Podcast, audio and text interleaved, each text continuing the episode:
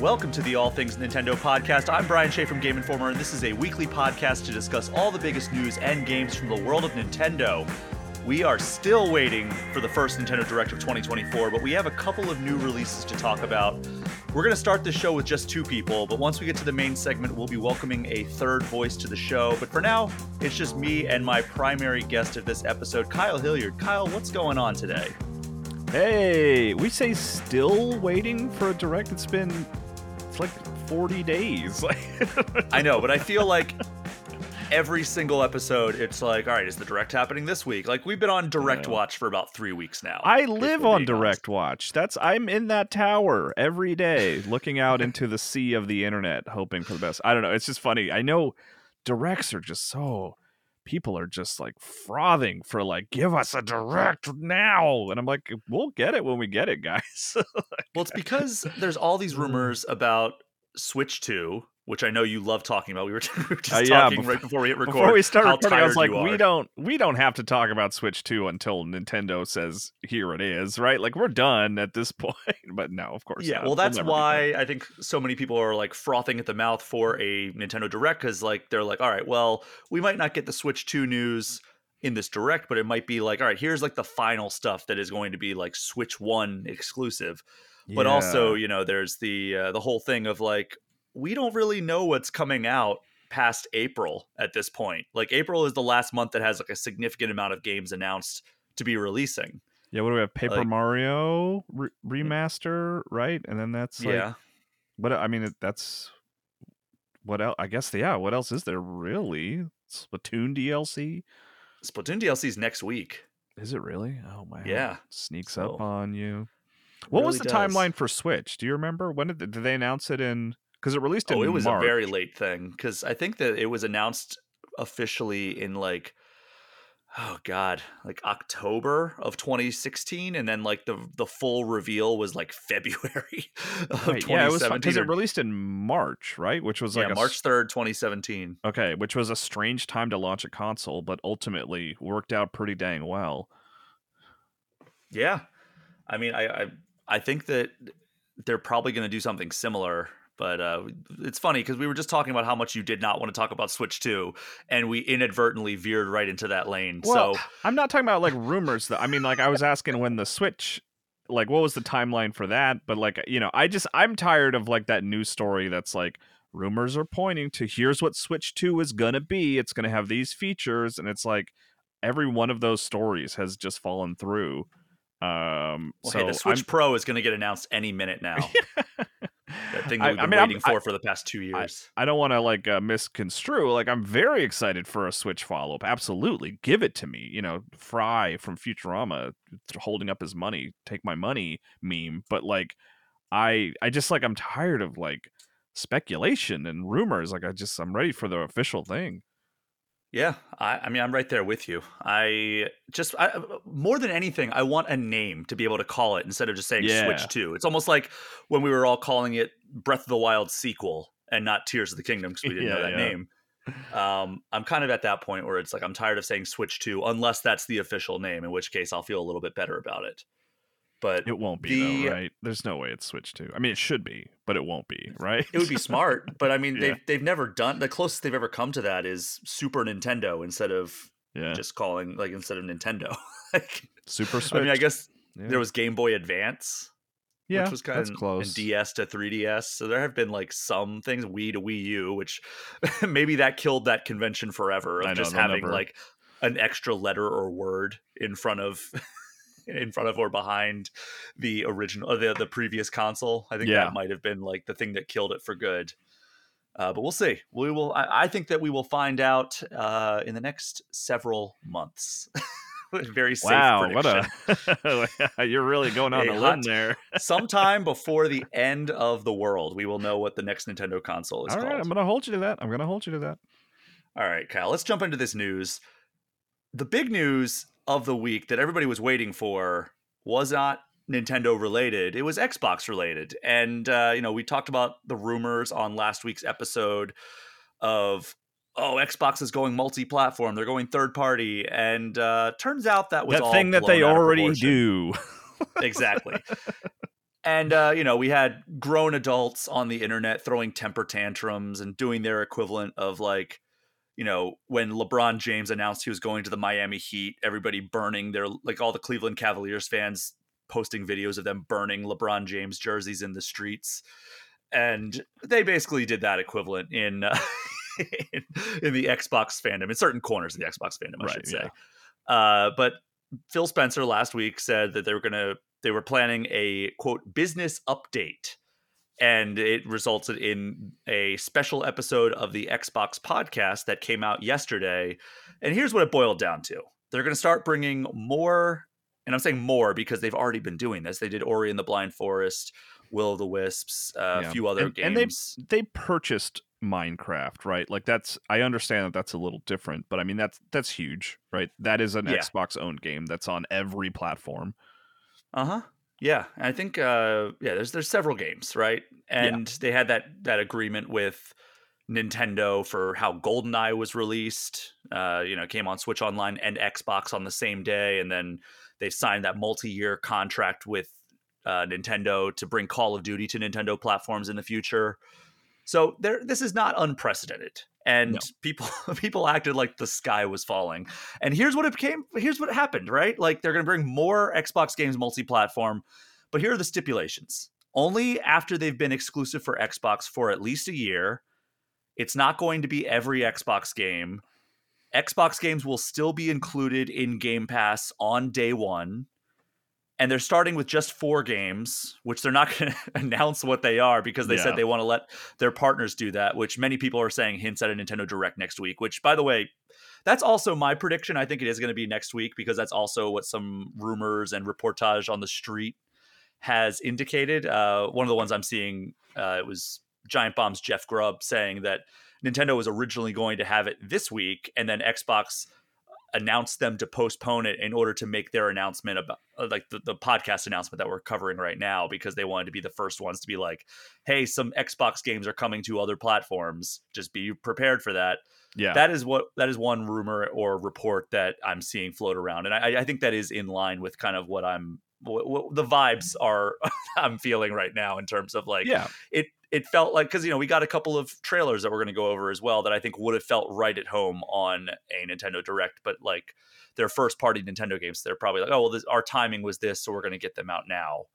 Yeah. Um, but reportedly, these are the four games that uh, are coming to other platforms. They didn't say which ones, but Pentiment, which is uh, the Obsidian kind of visual novel, right? Uh, Hi-Fi Rush, which was the Tango GameWorks surprise hit of the year last year, honestly. Yeah, which um, feels, we, I mean, just to be on the Nintendo podcast, feels like a game that would be right at home on Switch. Like it feels like it would, it just feels like a Switch game, you know? Oh, for sure. And that's the big rumor is Hi-Fi Rush is going to be announced as coming to Switch on the next Nintendo Direct, which is fitting because it was originally surprise launched on an Xbox live stream. Right. Uh, Sea of Thieves being the third one, and then Grounded, another Obsidian title. Um, coming apparently to multi platforms. I think that the ones that I mean, all four of those would actually make sense coming to Switch if the Switch can handle Sea of Thieves. But like, they, I mean, they, they seem like they would be good fits for multi platform stuff. None yeah, of these are absolutely. like the biggest game in Xbox's stable. But they are ones that benefit from having more eyes on it. And I mean, Pentiment and Hi Fi Rush were games that were critically acclaimed, but maybe didn't get the biggest player bases. So to expand that out and be like, hey, look at these amazing games that we're putting out, those makes uh, a lot of sense. Sea of Thieves and Grounded are multiplayer games. If they could figure out cross uh, crossplay, that would be huge for those communities. I would imagine. I bet they uh, figured it out. I mean, you would think so, but like, still, every once in a while, a game will launch and it won't have crossplay, and you're like, well, "What are we doing here, guys?" Yes, that's just all Sony. I mean, when it comes so, down to right? those are the reported uh, titles. They're saying there's probably going to be more in the future. Uh, shout out Tina Amini over at Xbox, previously uh, yeah of uh, Kotaku IGN. and IGN. She does uh, amazing work. And uh, she asked directly the two that people were losing their minds over about Starfield and Indiana Jones. And Phil Spencer directly said, not Starfield or Indiana Jones right now. So, I mean, obviously, he didn't want to like immediately say never. He, I think he even said, like, you never want to say never, but like, yeah. we are not planning on Starfield or Indiana Jones to go multi platform, which were the two that everybody was losing their minds over. Yeah. And uh, then like adding on to this, there were a couple of interesting quotes from Xbox leadership. First, we'll start with one from Xbox president Sarah Bond. She said, quote, there's some exciting stuff coming out in hardware that we're going to share this holiday. We're also invested in the next generation roadmap. What we're really focused on there is delivering the largest technical leap you will have ever seen in a hardware generation, which makes it better for players and better for creators and the visions that they're building. So, I mean, every next console is the greatest console that's ever been made if you're listening to like a company talking about it. Yeah, but, yeah. like there is something interesting there because there was all those rumors of like, well, Xbox is getting out of hardware, so that was uh I think very intentional for them to include that in their their presentation. Yeah. Uh, and then Phil Spencer had an interview with The Verge, and they asked him directly if like the next generation of Xbox includes handhelds like the Switch.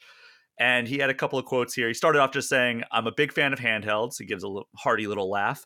I'm a big fan, but nothing to announce. And then uh, another later on in that same quote said, So, okay, what keeps people from playing certain hours? Well, there's some sleep, school, and kind of normal life, but some of it is just access. Do I have access to the games that I want to play right now? Obviously, we're kind of learning from what Nintendo has done over the years with Switch they've been fantastic with that. So when I look at Steam Deck and the ROG and my Legion Go, I'm a big fan of that space. So that's interesting to hear Phil directly say stuff like that. Um, yeah, I, I would love that. A, a sort of dedicated handheld device. I don't want a streaming device, to be clear. I don't want what Sony did personally.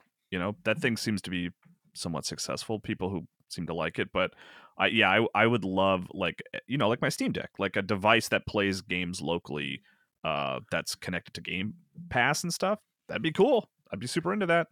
As a person who I've talked about how I've recently gotten a Steam Deck, I was so hopeful they were going to be like, yeah, we're bringing Game Pass apps to Steam Deck and whatever ROG Ally uses, and like that would have been cool to have yeah. like Game Pass stuff on the go. Because right now, like if you have a Game Pass subscription, as I do, you can only download them through the Windows Store, which is not, you know, natively compatible with the Steam Deck. I know there's people who modify yeah. their Steam Deck in ways it's a huge pain to get anything outside of Steam on your Steam Deck. Like it's totally doable, but it it's it's tricky and difficult and generally not worth it, is what I've sort of discovered.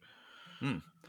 All right. Well, I mean, what do you make of all this stuff? Like, do, uh, the were you underwhelmed? Did you think like this is kind of what we were getting? Because I think a lot of people were like, "Wow, we made a like much ado about nothing on this part of the uh, the the headlines, right? Because everybody was freaking out, thinking this was going to be like Xbox announcing that they were just going full on third party, which I don't think was ever something that crossed my mind. But I think maybe I was expecting a bit more of like a seismic announcement. Like I talked about last week, how I thought Starfield would have been a good candidate to eventually bring multi platform, but um you know, I'm glad that it's remaining exclusive for now for the people who I guess care about that.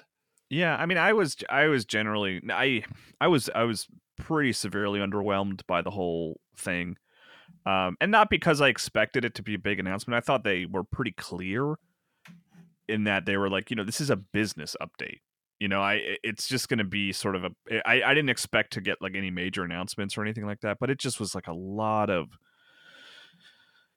like just you know jargon and sort of platitudes about the power of Xbox and stuff like that and like I don't know I just it almost felt like unnecessary overall. It was nice to have the tease of hardware uh it was nice that Diablo 4 is coming to Game Pass I guess if you're if you're excited about that I, I it's not a game that I uh, am particularly interested in myself um and it was kind of like eh, why if you're okay so you're sharing that four games are coming but we're not going to share what they are why didn't we just hold out for whatever this proper announcement is going to be? Maybe it's a a nintendo direct announcement next week right? Like maybe that's what it would have been.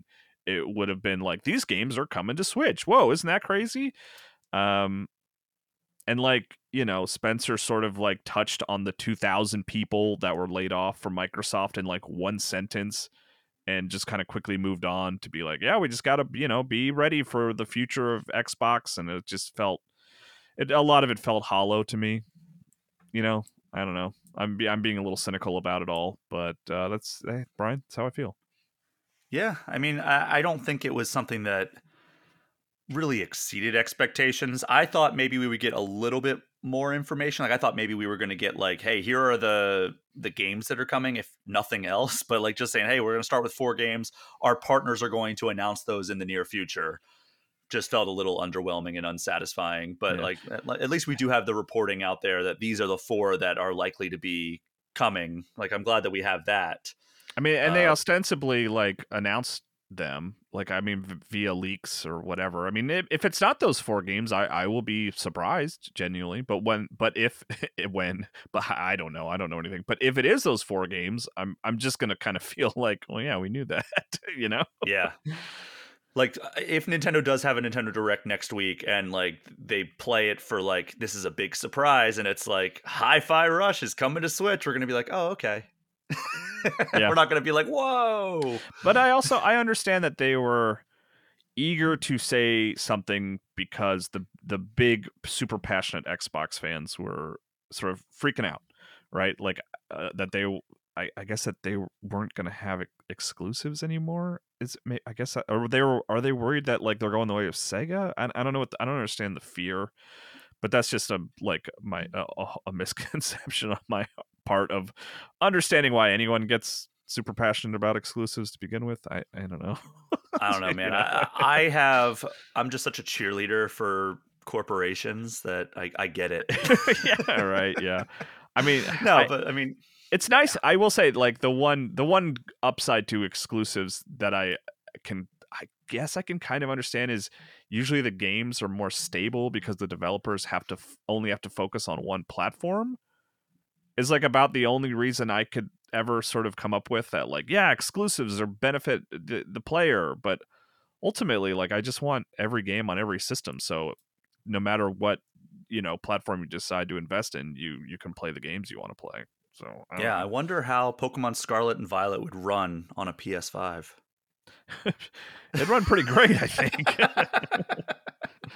um yeah i mean i, I think that th- there are benefits to having exclusives in that like you can develop something specifically for that hardware Yeah. like I think it would, helps like, developers. yeah, astro's playroom of being a i mean that's a tech demo more than an actual game but that game rules and it was designed with like very specific ps5 technological capabilities in mind Yeah. and uh, i mean same thing for you could even like make it just like a more generic uh, playstation exclusive like the last of us part 2 like the visual fidelity of that is incredible and i wonder if like they would have had to like take a step back if they were developing it for multi-platform even though I, I from what i understand like developing for both ps5 and xbox series x is much easier than it was for like developing for xbox 360 and ps3 because the ps3 Oh, sure. was so Yeah. Distinct in its architecture but like the ps5 is much more uniformed with the other platforms now but still and same thing for like the switch everything i've heard of is the switch is so much easier to develop than the wii u was like the wii u was somewhat of a nightmare to develop for from Yeah, uh, yeah. from the, the developers i've talked to right. so I mean, there's there's positives and negatives. Um, and that, that would explain why we don't have Metal Gear Solid Four on other platforms by this point. yeah, yeah, yeah. May- Maybe one day, but uh, yeah, I mean, that, that, there's really not much else to say from like a Nintendo perspective on these uh, these updates from Xbox. Hopefully, we'll hear more through a Nintendo Direct very soon, and I think again, all four of those Pentiment, Hi-Fi Rush, Sea of Thieves, and Grounded would be excellent fits Yeah. for the Switch. I mean, Sea of Thieves was probably the most technically uh, demanding title of those Yeah, four. I mean, grounded it is uh, grounded is as well. Um, but yeah, Yeah. uh, but Sea of Thieves, uh, that's that's that is the one because those water physics are pretty incredible. You kind of you raise a little bit of an eyebrow on. It's like, how would that work on you know a Switch conceivably? I, I'm not. but sure. that would be i mean those would all have like the the right tone i think to find a good home on switch yes, yeah, yeah.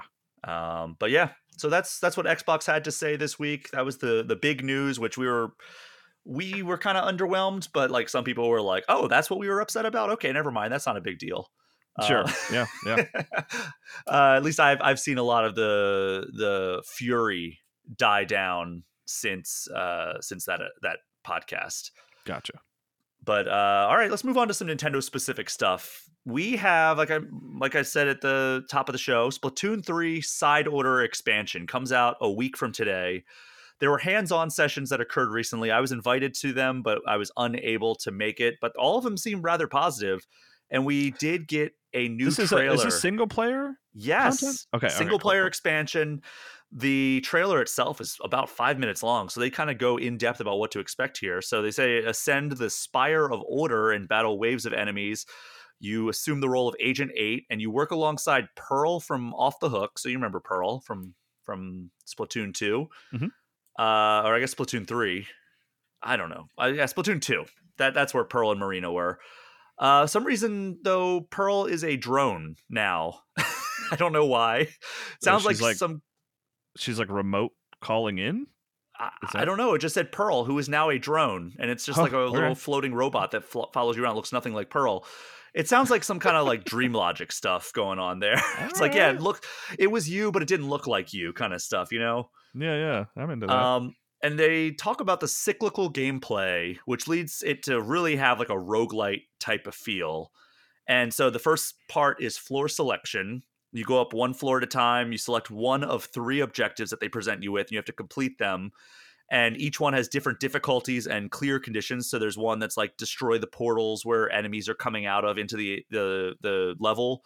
There's another one where you have to like chase down enemies. I'm assuming like you have to go into like the squid form and like swim through to chase them, which I love those moments where you're like really speeding along as like the squid.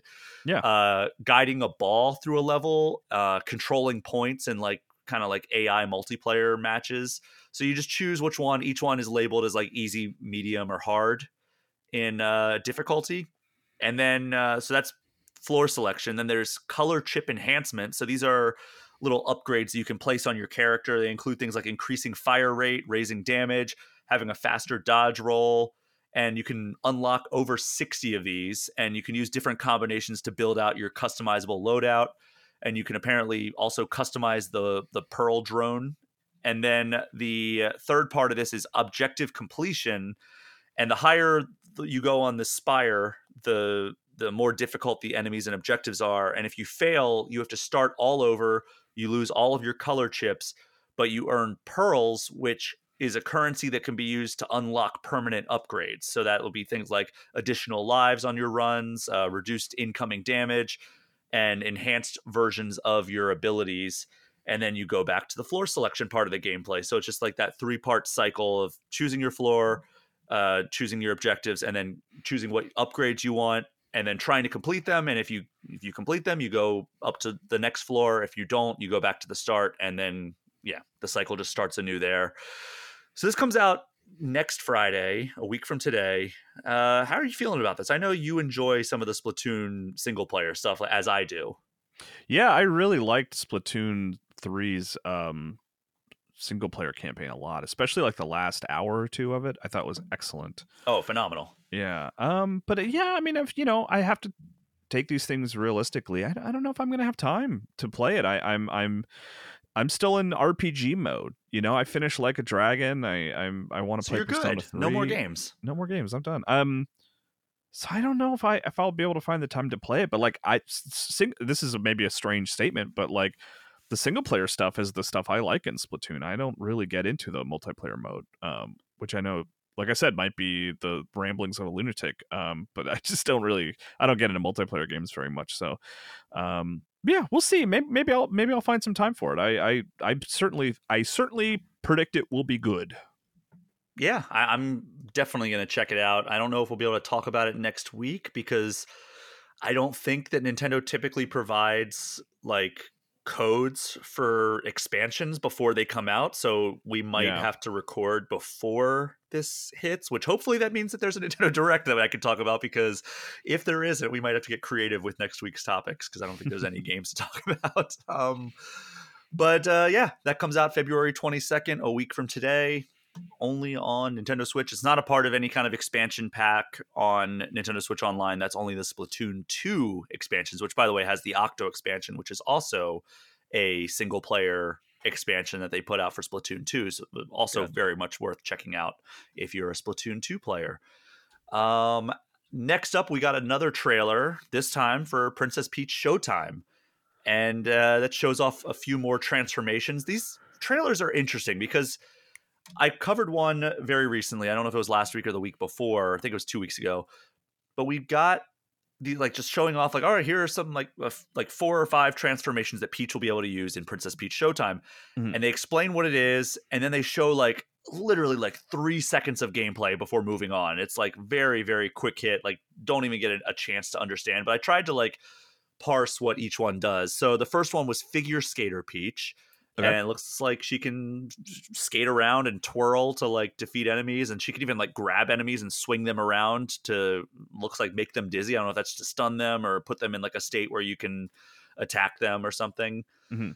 uh mermaid peach where she can uh she's better at swimming and apparently she can sing as well. It looks like there's some like singing mini games. I don't know if it's like rhythm based or like you have to collect musical notes or something but she is singing underwater so uh that's mermaid peach. Uh dashing thief peach.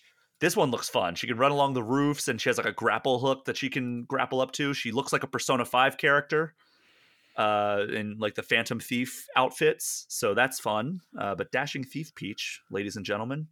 Then we have uh mighty peach. This one looks like it's going to be the most action packed of pretty much all of them. She dresses like a superhero and she can fly and she can punch enemies and it looks like it's kind of like almost like almost like our uh, old school like R type type gameplay where she's flying from left to right and she can like go up and down. It's like a 2D side scrolling space shooter almost, but she's a superhero and she's attacking enemies that are coming from the right. I'm I'm intrigued by this one. I still have no idea what this game is though. yeah, I mean, I guess it's just like an action game, right? It's just levels and I mean, there's it's interesting because there are some where it's like, okay, she's a like a sword fighter and she's in she has like kung fu abilities and she's a superhero. And there's other ones where it's like she can bake pastries. And it's like, what are, what are we doing here? Like, what is? I have no idea what to expect from this. But yeah, it's kind of nice. to- I I don't mind going into games like that though, where I'm sort of like, I don't know what this is. You know, we'll see. yeah, I know that there was a uh, an event recently for this game, so hopefully we'll be able to learn more about it soon. But that that game comes out March 22nd on Switch, so uh, a month from next Friday, we will have a review on that game, presumably. Presumably. Uh, a couple weeks ago, we got some news that Shadow Cross Sonic Generations was coming, and that a Shadow costume was coming to Sonic Superstars. And people were very excited to play as Shadow in Sonic Superstars because Well, people. Wait, hold on. Uh, it's just it's a costume. Well, yeah, but like, here's the thing: is like, so far the costumes have been like, there's been a couple where Sonic is like wearing a, a Santa hat for Christmas, or there's been others where it's like, all right, the the Sonic Lego costume that actually transforms him completely into a Lego version of Sonic. There's Okay. also one that's like the rabbit prototype from the before he was uh, Sonic the Hedgehog. Oh, he was like a rabbit that they were using for the the prototype of Sonic One. That's very cool stuff. So everybody thought that this costume was going to be like actually, it's just like Sonic, but like he's skinned as Shadow, right? yeah. It turns out they were being literal when they called it a costume. It's literally Sonic wearing a shadow costume. Like it's like a shadow outfit that's around Sonic's body, and then like the face is Oh. cut out. And you can see that it's still Sonic. It looks like What he literally Okay. skinned Shadow and put his his carcass over his body. Ah, it's I gotta very, look this thing very up. strange. Yeah, I, I I thought Shadow was just like coming to the game as a new character you could select. Okay, Do you, do you have the the visual there of I'm like? pulling, I'm getting to it. I'm trying to find it. I mean, it Oh, was all weird. over. Yeah, it looks like he's wearing a hoodie. Yeah, it's very strange. Like everybody was like, "You guys announced something cool that we all we all wanted," and then it's immediately like a, a monkey paw situation of like, yeah, I don't think I don't think this is what anyone was asking for. no, but like they they should have clarified that it will be Sonic wearing a shadow costume instead of just being like, "Yep, a shadow costume is coming to Sonic Well, Superstars." I mean, they called it Shadow costume from the start. they did, which Oh, everybody just I thought that meant like shadow skin. Yeah. No, I yeah, I, uh, that's exactly what I thought. Right, but it is a costume, so they weren't they weren't lying. yeah, they weren't lying. It was just very, very weird execution on something that people were actually excited about. Weird. Okay, You and it goes back to the quote that I, I got from Takashi Iizuka when we did the Sonic Superstars cover story. I asked why Shadow is not in Sonic Superstars and like why they decided not to. And he's like, well, he doesn't fit into the timeline. Like he's not a part of the classic Sonic timeline. And you know, Sonic and Shadow didn't know each other back then, and now uh, you know he's he, at this point in the story he is still like frozen in a uh, in a pod in, on the space colony. So Eh, I guess they're all right, hey. adhering to that. But like then Cool. again, how does he have uh, how does he have a Shadow costume if they don't know who each other is? It's just a cool hoodie at that point. It is a cool hoodie. I wish I had a Shadow the Hedgehog hoodie. Uh, it exists. Just a heads up. Uh, when I was googling this, there was one for sale, so you can get one. Well, this skin, uh, or sorry, costume came out yesterday, and uh, you can download it for free right now, regardless of which platform you are playing Sonic Superstars on. So, not as exciting as we once thought. Just like the Xbox news, a lot of things that are just not as exciting and uh, eventful as we thought. Right. Uh, things that were kind of exciting and lived up to the expectations. I mentioned this a few episodes ago. The live performances that are not actually live are available now to watch on Nintendo's YouTube channel. So there is the Legend of Zelda Orchestra concert. That Oh, is a 30 minute performance featuring music from Tears of the Kingdom, Link's Awakening, Breath of the Wild, Ocarina of Time, A Link to the Past, all kinds of games. I saw it live back in uh, in Seattle at PAX West because that was also coinciding with Nintendo Live. Just goosebump inducing. I, I definitely teared up more than a couple of times seeing it live. I mean, it Mm. definitely hits different when you're there live and there's a, a huge orchestra playing these songs with like the the game uh, footage playing in the background. That is a different type of experience than watching it on YouTube, but it's still very cool seeing it all play out on YouTube. Um, I, it seems like it might be the exact same kind of set list in this performance. Uh, So the reason they did this is because they were supposed to have the Nintendo Live event in Tokyo this week, but that got canceled. So they're like, "Oh, we're still going to do the performances, but we'll just put them on YouTube instead of having it be for our attendees." And my theory is that maybe they already signed contracts with these performers, and then when the events, rather than when the event got canceled, rather than being like, "Oh, well, let's pay like a, a breach of contract fee or something," they were like, "Well, let's still get some content out of this these contracts that we already have signed." Um, at least that's my theory. I don't know if that's actually Right. the case. So that went up uh, earlier this week, and then a day later, we got the Splatoon 3 Deep Cut concert. Now, at the Seattle event, it was the Super Mario Big Band concert that was the performance. But I, I guess because Splatoon is a little bit bigger over in Japan, they did they replaced the Mario concert with Splatoon 3.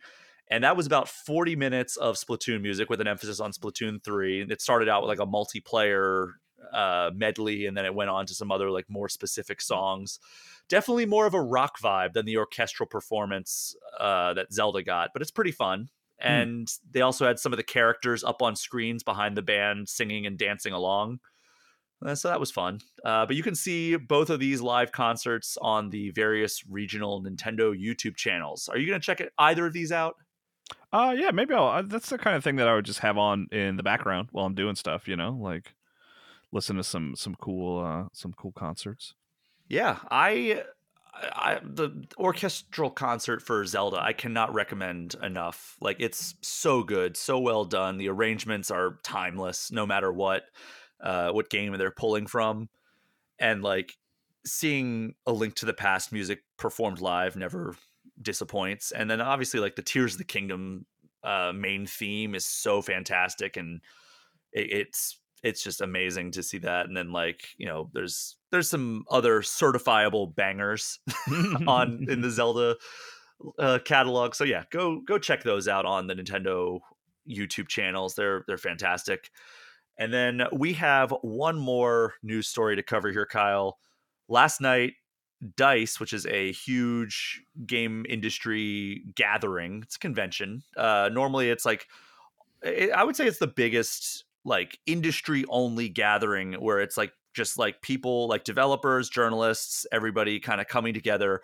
purely for like workshops and roundtables and stuff like it's very i went a couple years ago and it's a very different vibe from like an e3 or even a gdc where it's Mm. like gdc is still like a professional like they're doing panels and talks and everything and it's geared very much towards developers. This is legitimately like just like professional development. Like there were some days where it's like okay well there's nothing here that applies to me so i'm just going to kind of go and like sit and have lunch with these developers and like kind of like make contacts that way because like do I want to sit in on like this extremely technical discussion of like monetizing your game and I'm just like ah, that doesn't really apply to anything that I'm like working on. Yeah, sure. But- yeah, yeah. Uh, you know, it's a great place to like meet people and talk to people, and it, it is it happens in Vegas every single year. But last night, Dice wrapped up uh, Dice 2024 with the Dice Awards, and it was hosted by Greg Miller and Stella Chung. And I already mentioned that Koji Kondo was inducted into the AIAS Hall of Fame. He's the second person from Nintendo behind, probably you guessed it, Shigeru Miyamoto.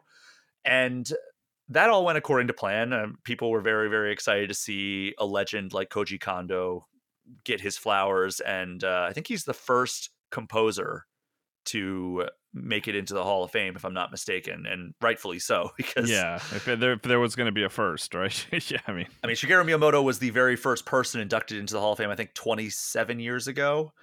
So mm, it would make sense that uh, his longtime coworker is the first composer to be inducted into it. Uh, so Nintendo took home a few awards, and it lost quite a few as well. So uh, Super Mario Brothers Wonder took home Family Game of the Year, and Tears of the Kingdom took home Action Game of the Year. And then uh, here are the ones that lost. Mario Wonder lost in Outstanding Achievement in Animation. Tears of the Kingdom lost in Outstanding Technical Achievement and Game of the Year. And then both Mario Wonder and Tears of the Kingdom were nominated for Outstanding Achievement in Game Design and Outstanding Achievement in Game Direction. They did not win either of those categories.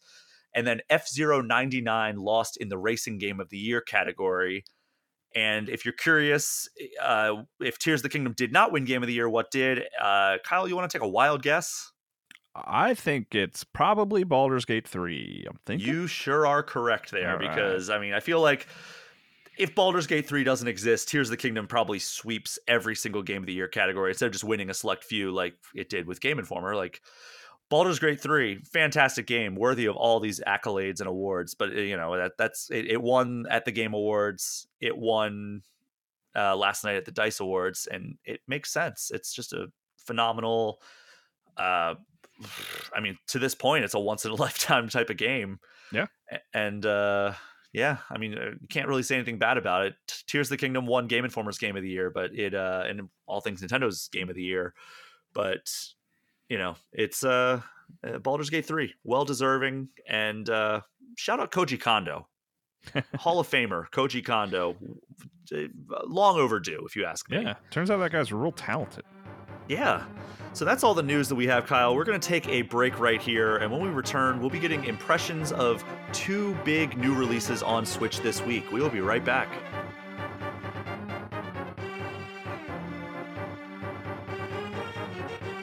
It's been a pretty quiet year for Nintendo so far, but we do have two new titles, if you want to call either of these new, on Switch this week. First up, we have Mario vs. Donkey Kong, which is a remake of the 2004 Game Boy Advance game.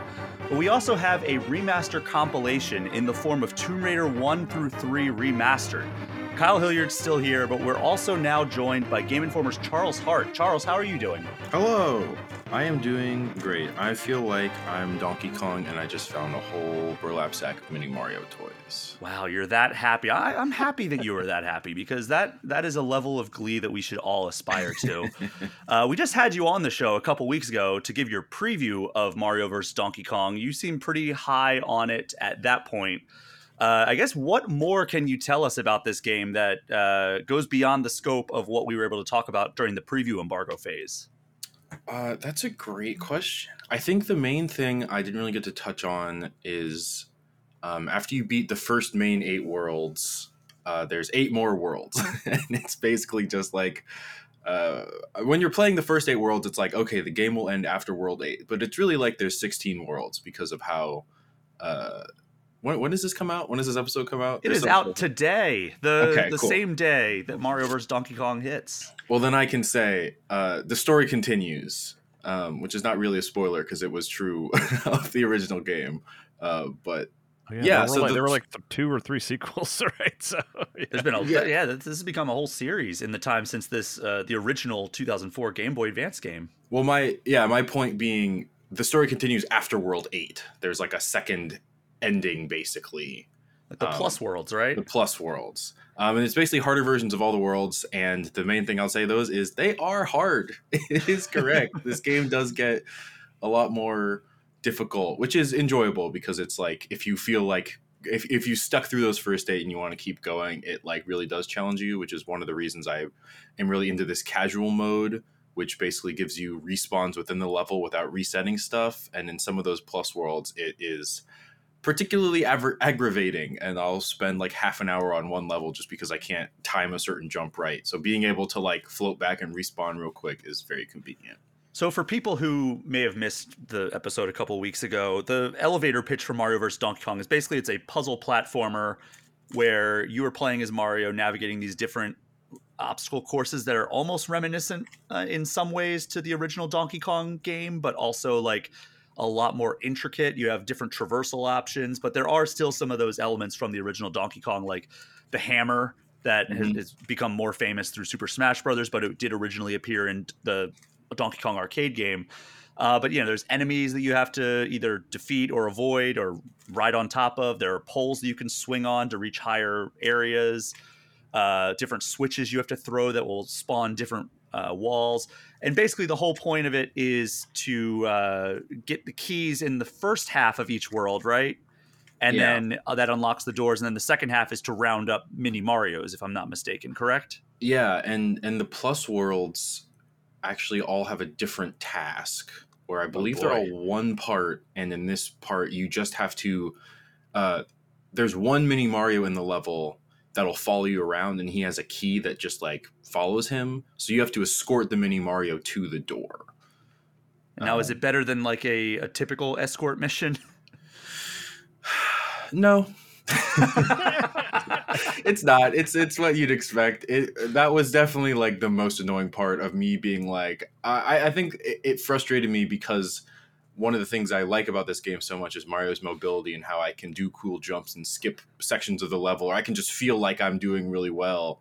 Um, but you have to wait for this mini Mario to like follow you and do specific jumps. So s- lining that up specifically was kind of frustrating, but I I I wouldn't like knock points off of it because it's like if I could just you know spring and flip through every level, it wouldn't get any harder. And I'm playing the game this late because it's harder.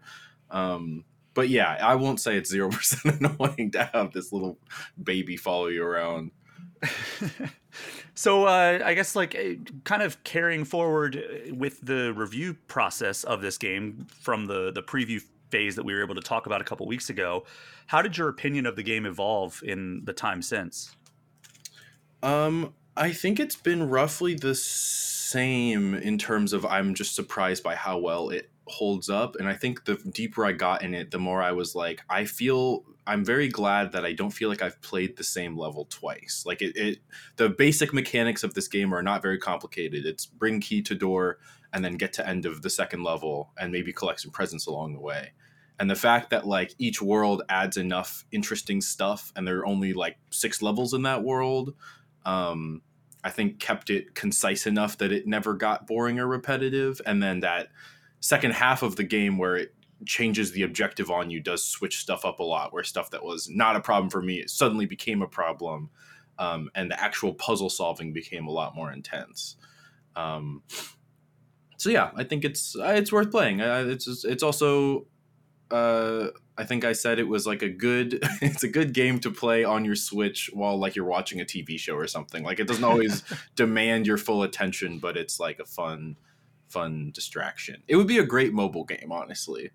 Well, thankfully it's not because I'd much prefer to have it on my Switch Yes. with like good controls and no microtransactions. I don't, I don't want to blow you guys' minds, but the Switch is a mobile device. It sure is. Kyle, Um, it sounds yeah. like you did want to blow our minds. Was I successful? I mean, to be fair, that did kind of blow our minds in that initial reveal trailer where the guy was playing Breath of the Wild and he's like, "Oh, my dog wants to go for a walk." This the old ball and chain, and he's like, "Well, I can bring my Switch to the park and not have to pay attention to reality." And uh, yeah, that blew our minds. So, Kyle, thank you for for visiting us from the year 2017. You're welcome. Uh, it's better here, by the way. uh, Charles, how would you recommend this if somebody like was just like a Switch owner and they were like, "Hey, I'm thinking about checking out this Mario vs Donkey Kong game," and you don't know anything about their taste? How would you recommend this game? Like, if you like blank, you should check it out. Um, that's a good question. I mean, it definitely isn't like you know it's not my top 10 switch games or even probably my top 20 switch games. I think it's just like a solid entry. I think it's good for um, especially with the casual mode if you just got like a kid that just wants to press buttons and jump around a level i think uh, this could be pretty kid friendly with these new adjustments. Um, i don't know. I don't play a lot of puzzle games so i don't really know what it's similar to. It is interesting in that it is a puzzle game but it's also a platformer but if I if you really like like Mario Wonder, I wouldn't say that. You like that platforming? Check out this platforming because it's completely different. Um, but I don't know. I, I think it's also very much like uh, I like this game, but it is what it says it is. like if you look at two seconds of gameplay, I think you're going to have a sense of of what the game is, and if that kind of old school uh, puzzle platforming interests you, I think I think you might be surprised by how much it holds up. Now, what percentage would you say it's like puzzles versus platforming? I know a lot of time they go hand in hand mm. in hmm. this game, but like if you had to assign like a, a ratio, what would you say it is? Uh, honestly, that's a good question. It might be like 50 50 because there mm. are some, there's definitely some levels where I'm sitting there and I have to like really look at it to be like, I don't know how I'm going to solve this. And there's other levels where I'm like, I know exactly what I'm supposed to do it's just a matter of execution. Um, I'd say uh, probably 60 puzzle, 40 platforming. Okay. Well, anything else we need to know about Mario versus Donkey Kong before we wrap up uh, talking about this game? Uh, it's out now, and if you want to buy it, it's uh, fifty bucks, which might uh, it's a little much. I think fifty bucks. I think it's a this would be a good forty dollar game, but I'm not Mr. Nintendo money bags, so I don't set the prices. Nintendo does like money. We have known that about them. Uh, they are, in fact, a business. Uh, you gave Mario vs. Donkey Kong an 8 out of 10. And if you want to read Charles's full review, you can do just that on GameInformer.com. And then before we wrap up this episode, Kyle, you have checked out a little bit of Tomb Raider 1 through 3 Remastered. Talk to me a little bit about this bundle. Yeah, and you actually checked it out with me. We have a new gameplay today video of it on our over on our YouTube channel it's it is the first three Tomb Raider games, and not the trilogy, not like the reboot trilogy. Like we're talking like no. the old school like PS1 titles, right? Yeah, like 90s, right? Like when did that first Tomb Raider game come out? No, no one was born yet then, so no one could possibly know. Charles, don't even start with that today. Look, it's it, Charles is obligated to make everyone feel old on 2001. Podcast.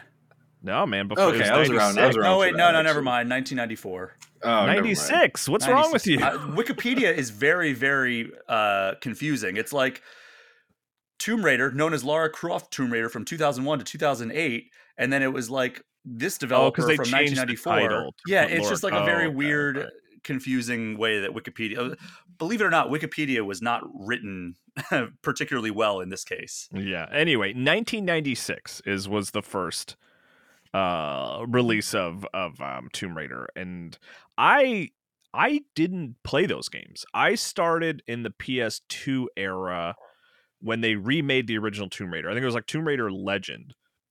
I think was like the first the first one that I properly played. Yeah, Angel of Darkness came out in 2003 and that was the one that just like they they like took a step back and they're like, okay, people don't like this, so we need to like actually think this through and figure out what we want to do with Tomb Raider. And they took a couple years off and came back with Tomb Raider Legend, which that was like the first reboot before the next 2013 reboot. But anyway, those games don't matter because this is just the first three games which I had I had never played. I did discover playing this collection that I had played a demo for 2 like on the family computer and like couldn't even get past.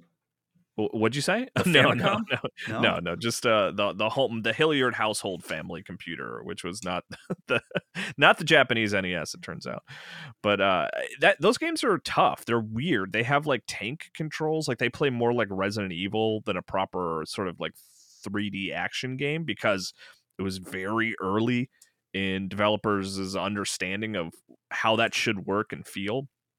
Yeah, I mean, this was the same year that Super Mario 64 came out. So it's like when you put it in that lens, it's like, yeah, this was extremely early in like any kind of 3D gameplay. Yeah, like Crash Bandicoot was floating around at that point, but um it's I mean it, it's I like I enjoyed going back to it because you get that it, it's fun to get that sort of context and think back to how people probably felt about seeing this for the first time and I, I and you kind of understand why it was mind blowing cuz like the animation is still pretty is still pretty good and like you have these big open areas and you're like climbing deeper and deeper underground and like Laura can jump like really high in an impressive way. Shockingly high. Yeah but it feels it's cool and um the the the remasters what what they did with them which is like how I really like these kind of remasters to be pursued. Like I like a full proper remake, but if you're going to like, you know, put the original games on a on a new platform, which is basically what this is,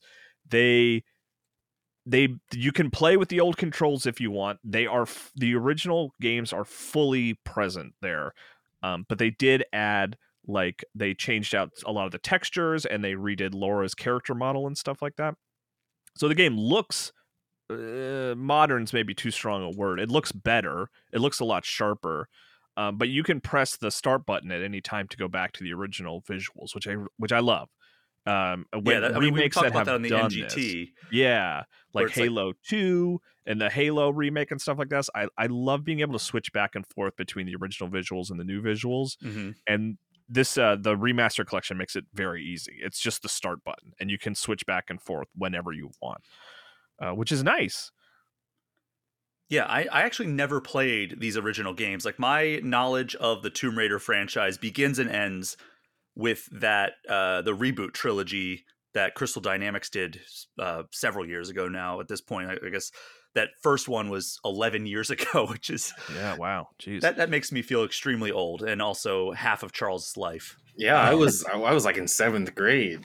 So, I I was I was like, uh, I remember covering it at Game Informer. I remember when the review copy came in and Matt Miller was playing it, and we were all like, "How is it? How is it?" Uh, wow. It Turns was funny. Good. I replayed those games recently, and every time I look up a review, I'm like, "Who reviewed this?" Oh, it was Matt Miller. Oh, yeah, every time. Yeah, I did all the Assassin's Creed games. I was all Matt Miller.